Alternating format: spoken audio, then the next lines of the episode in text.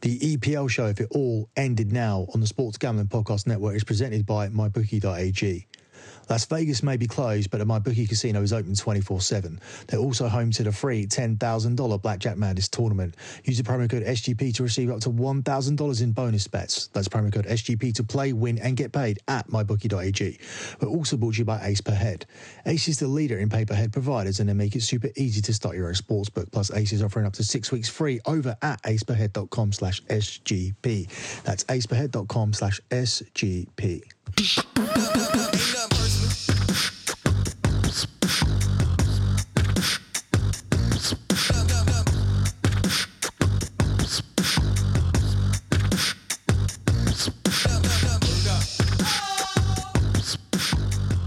Hey guys, you are listening to If It All Ended Now, episode three, here on the Sports Gambling Podcast Network. This is an extension of the EPL show. Last time out, we covered the teams who would be most happiest if the season was declared null and void. And in episode one, we looked at the teams who would be the most unhappiest if the season was declared null and void. To give you an update on what's going on, there's a lot of rumours, but most of them do indicate that the season will be coming back behind closed doors at the start of June. So we don't know at the moment if that's going to be regular fixtures played at home and away, whether it's going to be this thing where they move into hotels and play four games a day in the Midlands or at Wembley. Um, there's rumours of them going over to UAE. There's loads and loads of stuff out there that's been pitched, and that includes the Champions League being finished in August and uh, next season even starting late, but hopefully with fans coming back by then. But if you listen to some of the stuff that's out there in terms of what's coming out of Germany and the Bundesliga, there may be no fans at the start of next season either.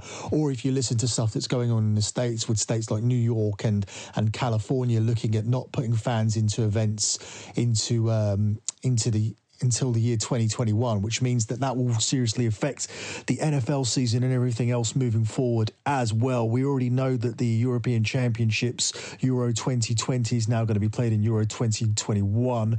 So I assume by then that everything will be sorted and resolved. But we are looking at things for this year at the moment, and it is hard to see fans being back in stadiums in time for the start of next season. But as for this season, all things indicate that it will go ahead, but it will go ahead behind closed doors. So pretty much zero chance at the moment that uh, we are going to get any football with fans there in the month of June and July. And it's likely that the Champions League as well will be played behind closed doors, even though that is at the moment penciled in to begin in August. And that would be a shame uh, that we can't find another way of doing this. Perhaps maybe selling less seats. Um, implementing social distancing with the seats could be a way to go and making sure people enter with protective equipment maybe fever checking i don't know how we go about it i'm just not in favor of um, certain sports being played behind closed doors but at the same time obviously, if it's a choice between carrying on as we are and suffering through this pandemic with no sports and sports returning behind closed doors, I would take it behind closed doors all the time. But I think it's easier for me to watch a UFC fight or a game of basketball or a tennis match behind closed doors than it is watching a football match or a soccer game or an NFL game where the atmosphere is such a big part of it. Um, I'm currently watching um, WWE as WWE is continuing, and it's difficult to watch week in, week out the WWE trying to do their thing behind closed doors. So overall, I, I wouldn't say there's any sport that you can really uh, you can really watch without an audience, but obviously if we're looking at a criteria in terms of things that you can stomach without supporters, I think combat sports would be up there. I think tennis would be up there. I think golf will be up there. I think motor racing will be up there. I think these are things that can return relatively quickly and and behind closed doors, and it wouldn't make a difference. I think in terms of um, the high end cage fights, when you're looking at high end MMA, and you're looking at somebody like uh, a Conor McGregor fighting, you certainly don't want to see that behind closed doors. But I think when it's when it's two guys in the middle of the card um, who, aren't really known to casual fans, then I think you can stomach MMA in that kind of uh, atmosphere. But obviously, this is all um, this is all speculation and this is all what ifs. I mean, this is what this whole show is. Uh, if it all ended now in terms of the Premier League being null and void, but we're speculating on everything here at this point in time when when stuff will come back how it will come back what the format will be how we're going to control the audiences, how much of the seasons are going to be played out. Are we going to get reduced seasons? Are we going to get full seasons? Are we going to get voided seasons? It's just all a big confusion at the moment because there's so much contradictory information coming in. Um, we've got protests against the lockdown and um, we've got guys saying that the lockdown needs to be longer. So we've got people saying that there can't be any mass gatherings. So we've got vaccinations. I mean, it's just all a big, big mess. For me, I'm kind of at the point where I'm pretty much done with the lockdown myself because I have a real lack of understanding as to how the implementation of a six week lockdown doesn't work. So if you read everything up on the virus, everything about the virus tells you that if you contract the virus, it can take up to 30 days to, to show and to, to come to the forefront. And then when you do have the virus and it does come to the forefront, you can suffer from the virus for up to 14 days, which gives it a maximum life of 44 days. Now, if we use the date March the 1st as an example here for, for what I'm about to talk about, if they locked down all the states and, and all the countries, whatever, on this fictitious day of March the 1st, that means anybody that caught the virus on February the 29th, which would be the final day of lockdown when everybody was out on the streets, would 100% be over the virus or dead by April the 15th, because that would give them the full 30 days for the virus to live in their body and, and come to the forefront, and then obviously 14 days to fight or suffer the consequences of the virus. And I think the consequences being suffered by the virus is obviously happening to people with underlying health conditions and the elderly. So I think if you're fighting fit and anywhere between 18 to, to 50, bearing in mind it doesn't really affect uh, youngsters at all. So if you are in that age bracket of 18 to 50, you're very, very likely to survive the virus. I would say around about 99.9% likely to survive.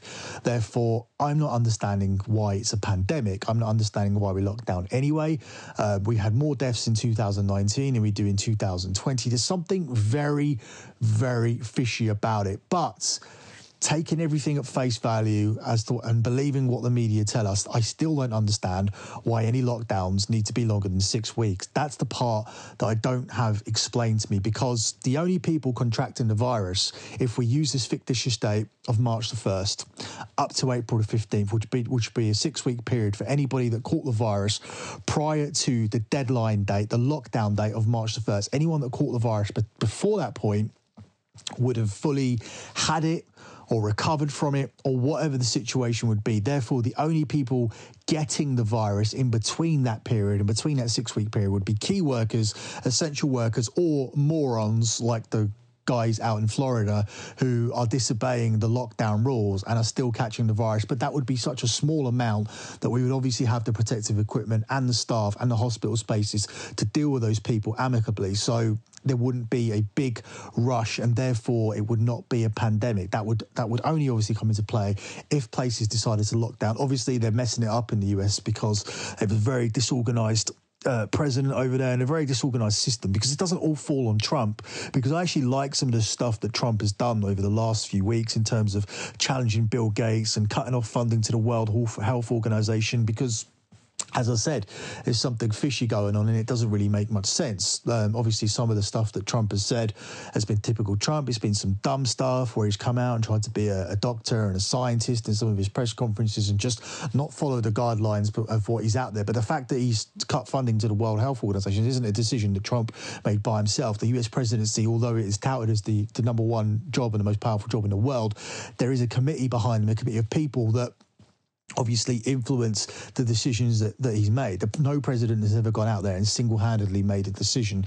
and even though he has the power, uh, like this, the more significant power than anybody else, it's not going to be Donald Trump that goes out there and decided by himself to cut off the funding to the World Health Organization without running it by his committee at all. It's just absolutely ludicrous to think that, that he's that big of a moron. I mean, yes, he's a moron and he's gone off in press conferences and I've criticized him at times, but I don't completely disagree with what he's doing. But the system in America is fucked the whole state by state thing where you've got New York and New Jersey in complete lockdown, and then you've got like Florida now letting people back out, um, and then you have people in California saying that we're not going to be doing any public events till we've seen a vaccine, and then just contradictory comments all over the place. You've got Trump versus Cuomo. Um, going on as well, and obviously we've got the that election for the US at the end of the end, end of the um, the end of the year, and then there's stuff in England isn't much better. You've got Boris Johnson pretending he's got the virus just to take himself out of the firing line because he locked down too late and let thousands of extra people die because he decided the way to tackle this was through herd immunity eventually. But um, again, I don't necessarily disagree with that completely, but it could never have been herd immunity when you included the elderly and those with underlying health conditions with that. You always needed to implement some kind of lockdown at the very least at the start of it. So it's all a big clusterfuck at the moment. We don't know where we stand. I obviously want to focus on sports gambling. I don't want to turn this into a political show. Um, I already do a show like that. It's called The Man Show. It's available every week on my feed over on the Daily Sheets feed, or you can just Google The Man Show podcast. And we, and we talk about the COVID 19 and the coronavirus and whatnot and politics and all kinds of bullshit over there. But here, we're obviously here to talk about sport wherever we can obviously there's a limited amount of sports that we can talk about hence the creation of this series if it all ended now. The final part will be next week which will be part four and hopefully after that we can start entering into a, a season preview or a re-preview of the up and coming season in terms of what's left. And we will be doing that for the EPL and we'll be looking back at European football and we'll be looking at where we currently stand with the European competitions as well. And hopefully by by the start of May, when we do start those shows, we will have some kind of answers. Otherwise, those shows are going to be further further delayed as well. So I was hoping to finish this series within the month of April, give you four episodes here if it all ended now. That was the idea, and then to roll back to season previews to preview the um, the recommencement of the season at the start of June. Um, but we don't know anything that's going on at the moment. So obviously, until we know that, you will not be hearing too much from me. I'm hoping maybe UFC can run now that Florida have made the decisions that uh, public events can run, and obviously that was um, that was a key thing that was the key decision that was made, a key thing that allowed the WWE to continue when the WWE was declared an essential business, and obviously they bared the brunt of the publicity of that because they were specifically named when they was asked why the WWE can continue to run, but the governor then uh, I think it was DeSantis uh, ruled that all sporting events were essential to the economy, um, even though nobody's actually attending them. So I imagine that the economy means that. Um, uh, that, that, they generate some TV rights fees and, and whatnot from the fact that these things are even airing on TV. I'm not too sure. Um, I don't think the the question was really answered correctly, and um, I do believe some underhanded, shady tactics went there with uh, Linda McMahon, the wife of um, of Vince McMahon being involved with um, with Donald Trump, obviously being in his cabinet previously, and obviously the 18.5 million pound backhanded donation that went to the state of Florida as well. So a lot of shady shit going on, but through that shady shit, it could be the salvation of live sports, at least when it comes down to stuff like the UFC or possibly some boxing or obviously we can still continue betting on the WWE and um, maybe um, it could be this the thing that sparks basketball to come back maybe at the start of June or whatnot. Because as as I said Florida is allowing live sports to take place behind closed doors. And that's obviously going to snowball onto other states doing the same thing. And uh, obviously, that's not going to be everybody. Some states are going to be lagging behind. As I said, I've already spoke about the state of affairs in New York and the state of affairs in, in uh, LA and the state of California, etc. So, it's going to be a very, very staggered process with uh, different states doing different things all different times. But here in the UK, we are looking to come out of lockdown currently on May the 4th. Uh, our line has come down. We had a low number of deaths uh, today, low when you consider the, the previous few days. Um, we believe the peak of the virus is now gone. It was around about 900 or so, and we are coming down to the four, 500 deaths a day, which, as I've said on my other show, is a low number um, when you consider that we have 1,270 hospitals here in the UK. Uh, that uh, the 900 number was under one death per hospital, and now we have under one death per two hospitals. So for every two hospitals we will be having one death, and now it's become so so less, so it's even lesser than that. Um, it would be one death per three hospitals. So for every three towns, we are having one COVID death. Explains me how that is a pandemic that needs to take our sports away from us. I just don't buy that at all. Moving on to the show that we're doing here today, uh, episode three. We are talking about the team of the season. So, if it all ended now, who would make the team of the season? We'll be running through these positions and we'll also be looking at the fantasy points here as a point of comparison so that we can compare, we can look at the fantasy points and we can see if they are the people that you would want in those particular positions. Now, we start with the goalkeeper. For me, the best goalkeeper this season has been Henderson at Sheffield United because he has kept his team in a lot of games. They have an unbelievable defensive record, and he's been key to the surprise season that Sheffield United have had this season. I also like Dubravka at Newcastle if you look at the stats and you look at the fact that Newcastle have been dominating in every single game this season, but they are not in any relegation problems. You have to give credit to the defence and, and uh, how Steve Bruce has set them up, but you also have to look at the number of shots Dubravka has saved. Now, the fantasy points do reflect this, and they do have those two as uh, two of the top four goalkeepers, with Dubravka in fourth and Henderson in second. However, Pope of Burnley is currently the top goalkeeper. Now, I don't disagree necessarily with that. I would have had Pope in the conversation, but I just think that Henderson has been a little more, a little bit more influential. Plus, it is a bit more of a surprise to see Sheffield United up there than Burnley. Obviously, Burnley also in the top half, but Sheffield United are in and amongst those Champions League positions, especially if you consider that five teams could go through, or the top five could go through if Man City are obviously not going to be in it, given their transfer ban, uh, sorry, giving their European uh, ban and what will be a transfer ban as well. So yeah, um, a really good season by Sheffield United, and I would cap that off by having Henderson as my goalkeeper. Moving on to the right back, for for many, there's really only one person in the conversation, and I would agree with that. And the fantasy points certainly agree with that. Uh, Trent Alexander Arnold has been the runaway right back of the season.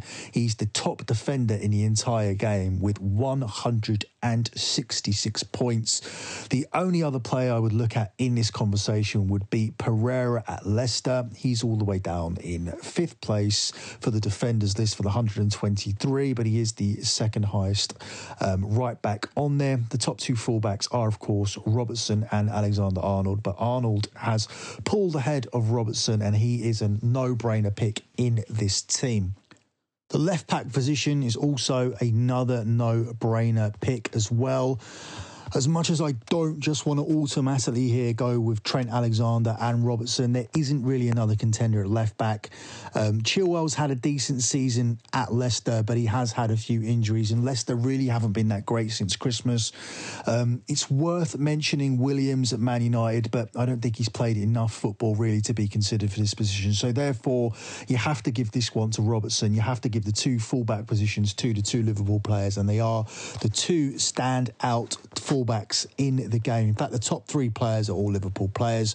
Trent Alexander Arnold on 166, Van Dijk on 141, and Robertson on 137. So when we go to the centre backs, the automatic choice for me has to be Virgil van Dijk, 141 fantasy points.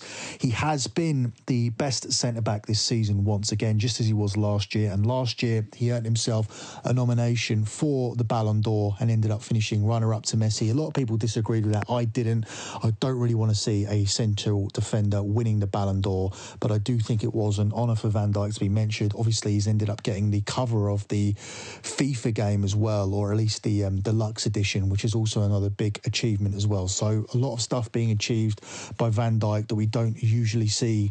Um, coming from a centre back, and uh, once again, he has been the standout performer in the defensive position, and he deserves his place here in the back four. So, are Liverpool going to make it a clean sweep? No, they are not because they have rotated that centre back position throughout most of the season. Although it has been Gomez spot for a majority of the season. He has played more of the games. At the start of the season, it was a position that was dominated by Matip and Lovren's coming at times as well. Had Gomez had the position for longer, he would have got it. He has played the most games there, and he was there for the largest part of the season when Liverpool had the most clean sheets. However, he hasn't played enough football for me. If we're looking at other contenders, we have to look at uh, Evans and Soyuncu at Leicester. Um, Evans has got 108 fantasy points. Soyuncu's got 103 three. Both of them had decent seasons, but as I said, Leicester fell away towards the um, latter part of the season, although they are still sitting in third and probably will still make the Champions League. But I think the man that's made the biggest difference to the team um, compared to how they were last season is Maguire at Manchester United. He's already been made the club captain. He's made a massive impact on this defence. As Man United closed out the um, the season, or as the season was suspended, Man United won a roll defensively with nine clean sheets in 11.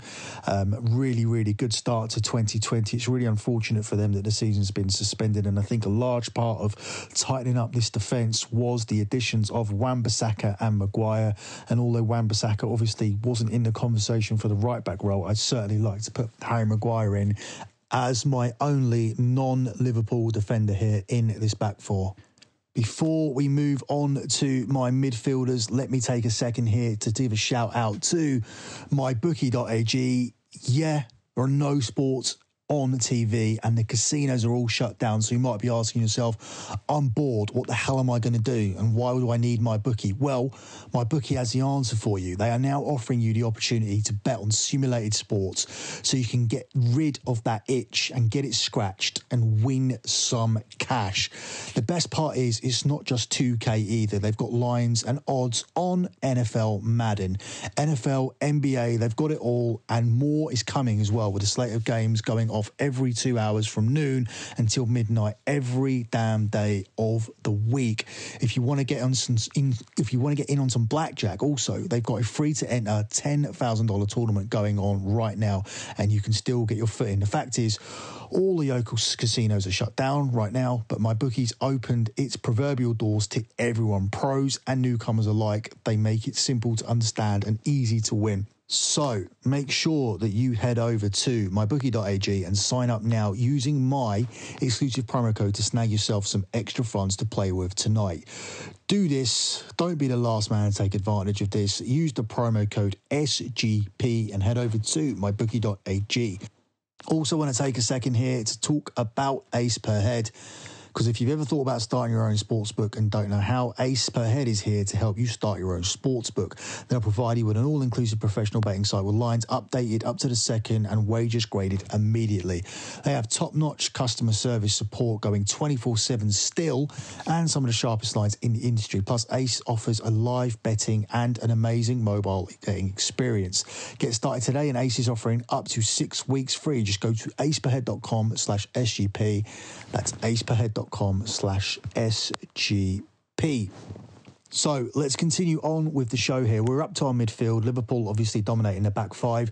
Henderson was the goalkeeper. Liverpool had the two fullbacks with Trent and Robertson getting in. Van Dijk is our centre back, but he's partnered by Manchester United's Harry Maguire. Now we move on to the holding midfield position. Now this is where fantasy and what I'm doing here starts to differentiate slightly because they have the likes of Salah and Mane classified as midfield players. Now I would personally classify wingers as forward players, but later on, if you go to the attackers and we look at the attackers, they do have some wingers as forward players. Now, I don't know if this is going to change next season, but it's happened for a few years now where Salah has certainly played as an out and out forward and he's been classified as a midfield player. Same goes for Mane and same goes for several other players here like Son and Richarlison and, and Grealish and Sterling, but they've never changed it. Whereas some games do have all these players as forwards. For us, we are going to classify them as forwards. So when we look at our midfield here, we are only going to pick three players and they're all going to be central midfield players. And we're going to start with our holding midfield player, and that's going to be Wilfred Ndidi of Leicester. Now, he has been so so key to keeping the defence protected throughout the season and was a key part of Leicester's start of the season. When Ndidi went out of the team for a bit, you could see Leicester's results getting worse. He has massively improved his team. He has massively increased his value, and I think indeed he could be the holding midfielder for nearly any club in the world. I would be surprised to see him stay at Leicester this summer. There's going to be some big offers for him, but the thing is, Leicester don't have to sell anymore. They ended up selling Maguire because they got ridiculous money for Maguire. And in the future, if they do have to sell James Maddison or Ndidi from the midfield, they're going to ask for ridiculous money again. Leicester don't need to be a selling club anymore, especially if they get in the Champions League. And I think Ndidi who could be the next Kante. In fact, if he continues the way he's going, he's going to be better than Kante, and he doesn't need to go anywhere either. He could show loyalty to Leicester here and stay. But of course, if that 100 million mark is met, then indeed he could leave. The fact that we're even talking about Ndidi as a 100 million pound player says what he's achieved this season. Now, another player I'm going to add into my team here is Jordan Henderson. Now, when you're looking at Ndidi and Jordan Henderson, they aren't really up there as top midfielders on fancy points because of the job that they do. Both of them are pretty much holding midfielders. They do break play down. Obviously, Henderson's got more points because he likes to get forward a little bit more. And he has had times this season where he hasn't been the out and out holding midfielder because it has been Naby Keita. But whilst Naby Keita's been injured, Henderson has occupied that position, and Liverpool have actually been more defensively sound with him there, and actually missed him when he was out of the team as well. But when you're looking at players that are ahead of him, when you've got someone like Cantwell with 100 points, uh, Mason Mount with 111, uh, Dele Alli with 114, Grealish with 118, who I do think's had a really good season, uh, Maddison with 119, uh, Richarlison with 133, but again, he's another um, more of a um, a wide player, more of a winger my point is you can't really make an argument to say that any of the players that I mentioned can go ahead of Ndidi and Henderson. They are almost automatic choices. The only player that you can say who's a central midfielder that has a better season than them is Kevin De Bruyne. Now, Kevin De Bruyne is the second highest fantasy midfielder with 178 points, but he's only behind Mo Salah, and Mo Salah's on 186, and he's a winger anyway. So, I would count I would count uh, Kevin De Bruyne as the top central midfielder midfield player in the game, and that correlates to the season he has. He has he has been the best midfielder in the Premier League this season, despite the fact Man City have had their own shortcomings. Kevin De Bruyne has been absolutely world class throughout the season, and he deserves his place here in the team. I think the midfield itself are all three very very easy automatic choices, as easy as the fullbacks were.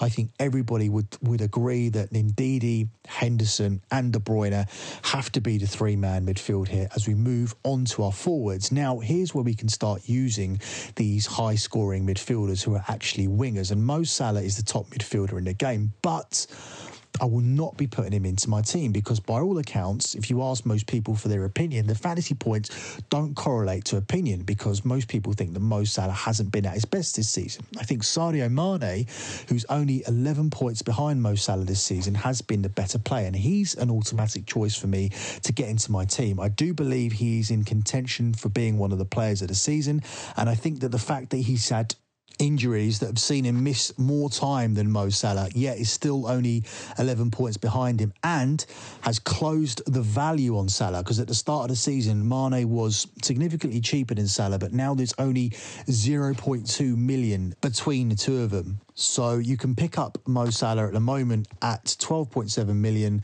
but you can pick up Sadio Mane for 12.5 million. But that gap has been closed with less games, and there's only 11 point deficit between him. And I think Mane just genuinely has had a better season. If you ask Liverpool supporters, Mane does more for the team. He works harder. He's more unselfish. He's been involved in more. Whereas Mo Salah is still a great player and he has contributed and he does get goals. I think Sadio Mane has been more of the standout player, and Liverpool fans would agree that he has contributed more this season than Mo Salah has done. Um, if you're looking at the other wide player, the reason I haven't gone for Mo Salah is because I wanted to find a place for Jack Grealish in this team. Jack Grealish is down as a midfielder. He's got 118 points, but where the hell would Aston Villa be without Jack Grealish? Another player that I considered for this position was Aubameyang because Aubameyang has made a big contribution to Arsenal this season, and without his goals, Arsenal's season could actually be even worse than it currently is. So um, Aubameyang was another person who I wanted to consider. He is down as an attacker, even though he's a wide player for Arsenal. But as I said, it's very, very inconsistent with fantasy football when you have players like uh, Sterling, Salah, and Mane down as midfielders, and they play in the same positions as the likes of uh, Aubameyang and, and Rashford and and uh, other players that we could find here in attacking positions who really play out wide. Obviously, there are some out and out centre forwards here, and if you're looking for an out and out centre forward. Um, for me, the one that you have to put in your team this season is Jamie Vardy. Um, special mention goes out to Tammy Abraham for the start he made this this season, and for Pukki as well. And a lot of them slowed down, and for a lot of the work that Firmino does off the ball. But Vardy is the top attacking player in the game with 167 points. Uh, Aubameyang is second for 152. He could be considered as well as a player to play down the middle because he's done so much for Arsenal. And uh, there, Jimenez is there for 147. Ings as well had uh, good periods for Southampton, and he's managed to notch up 140 points. But I don't think you were going to get many arguments of Jamie Vardy. Leicester are where they are in the table, mainly down to the contributions of a handful of players. You have to give credit to the two centre backs. You have to look at the goalkeeper as well. Ndidi, he's been key. Maddison's contributions have been key as well. And of course, the goals of Jamie Vardy. Yes, other players have chipped in, the likes of Perez and Barnes, and, and, and Chilwell's been good when he's played in Pereira. But I think the key contributions have come from the spine of that team, and everything is led by Jamie Vardy. And Jamie Vardy has been a key player, despite the fact that Leicester have had down periods. His fantasy points have been consistent as as his goals and his contributions. So, I think Jamie Vardy, the fact that I think. Um, before Euro 2020 was suspended, so many people were wondering if they could get Jamie Vardy out of retirement because, of course, England had injuries with Rashford and Kane. It won't be relevant now, so obviously Jamie Vardy won't get to play in that tournament because you'd assume by Euro 2021, Kane and Rashford are not going to pick up new injuries and will play that tournament. But the fact that so many people were clamouring for him to come out of international retirement and play that tournament and come to England's rescue kind of tells you the kind of season that Jamie Vardy's had. So Jamie Vardy is is the striker in this team. So, to run through the final team selection again, we've gone for Henderson of Sheffield United in goal. The fullbacks are Trent Alexander Arnold of Liverpool on the right, Robertson on the left. The centre back pairing of Harry Maguire of Manchester United and Van Dijk of Liverpool. The holding midfielders are Ndidi of Leicester and Henderson of Liverpool. The attacking midfielder is Kevin De Bruyne. A special mention here to Bruno Fernandes because Fernandes could have got in his midfield if he hadn't joined Man United in January. But if he continues to play next season the way he has this season, then he'll obviously be in next season's team.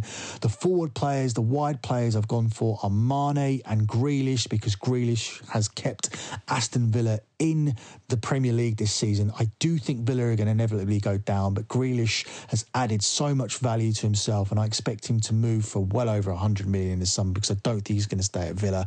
And the striker is somebody that has stayed at Leicester for his career, Mr. Loyalty, Mr. Leicester. Jamie Vardy is the striker in this team, and that completes your full 11 for the season if it all ended now. And that concludes part three. We'll be back with part four next week. And uh, part four, we'll be looking at projected odds if the season was to end now for the 21 22 season in terms of how would the current season standings influence the odds that teams have next season and how will this affect them? Will somebody like Tottenham be massively boosted by be, by this being postponed? Will Liverpool start as favourites to win the league next season because they came so close to winning it? or practically did win it, and it was pretty much taken away from them. If that is, of course, the case, I don't think it will be. I do think this season will get played out. I do think Liverpool will inevitably be champions. But for the sake of fantasy, we will do episode four next week. We will look at if the season ends now. Plus, of course, it might end up being a relevant show anyway because the prices might not change at all. But if we do all finish in these, if we do end up playing these remaining nine games and everybody does end up in the same position, what will the odds be for next season? Will Liverpool be the favourites to win the league this season off the back of how much they've dominated this season? Or will Man City be restored as favourites? How will Man United be priced now they look like a new force? How will Chelsea be priced now they're allowed to buy players? How will Mourinho be priced after his first full season has been a little bit of a failure, but he will back, have all his players back like Kane and Son and will be able to add to his squad. So lots to talk about and we'll be doing it next week with episode four if it all ended. Now, that's it from me. Good luck with all your bets if you can actually put any on, and thanks for listening.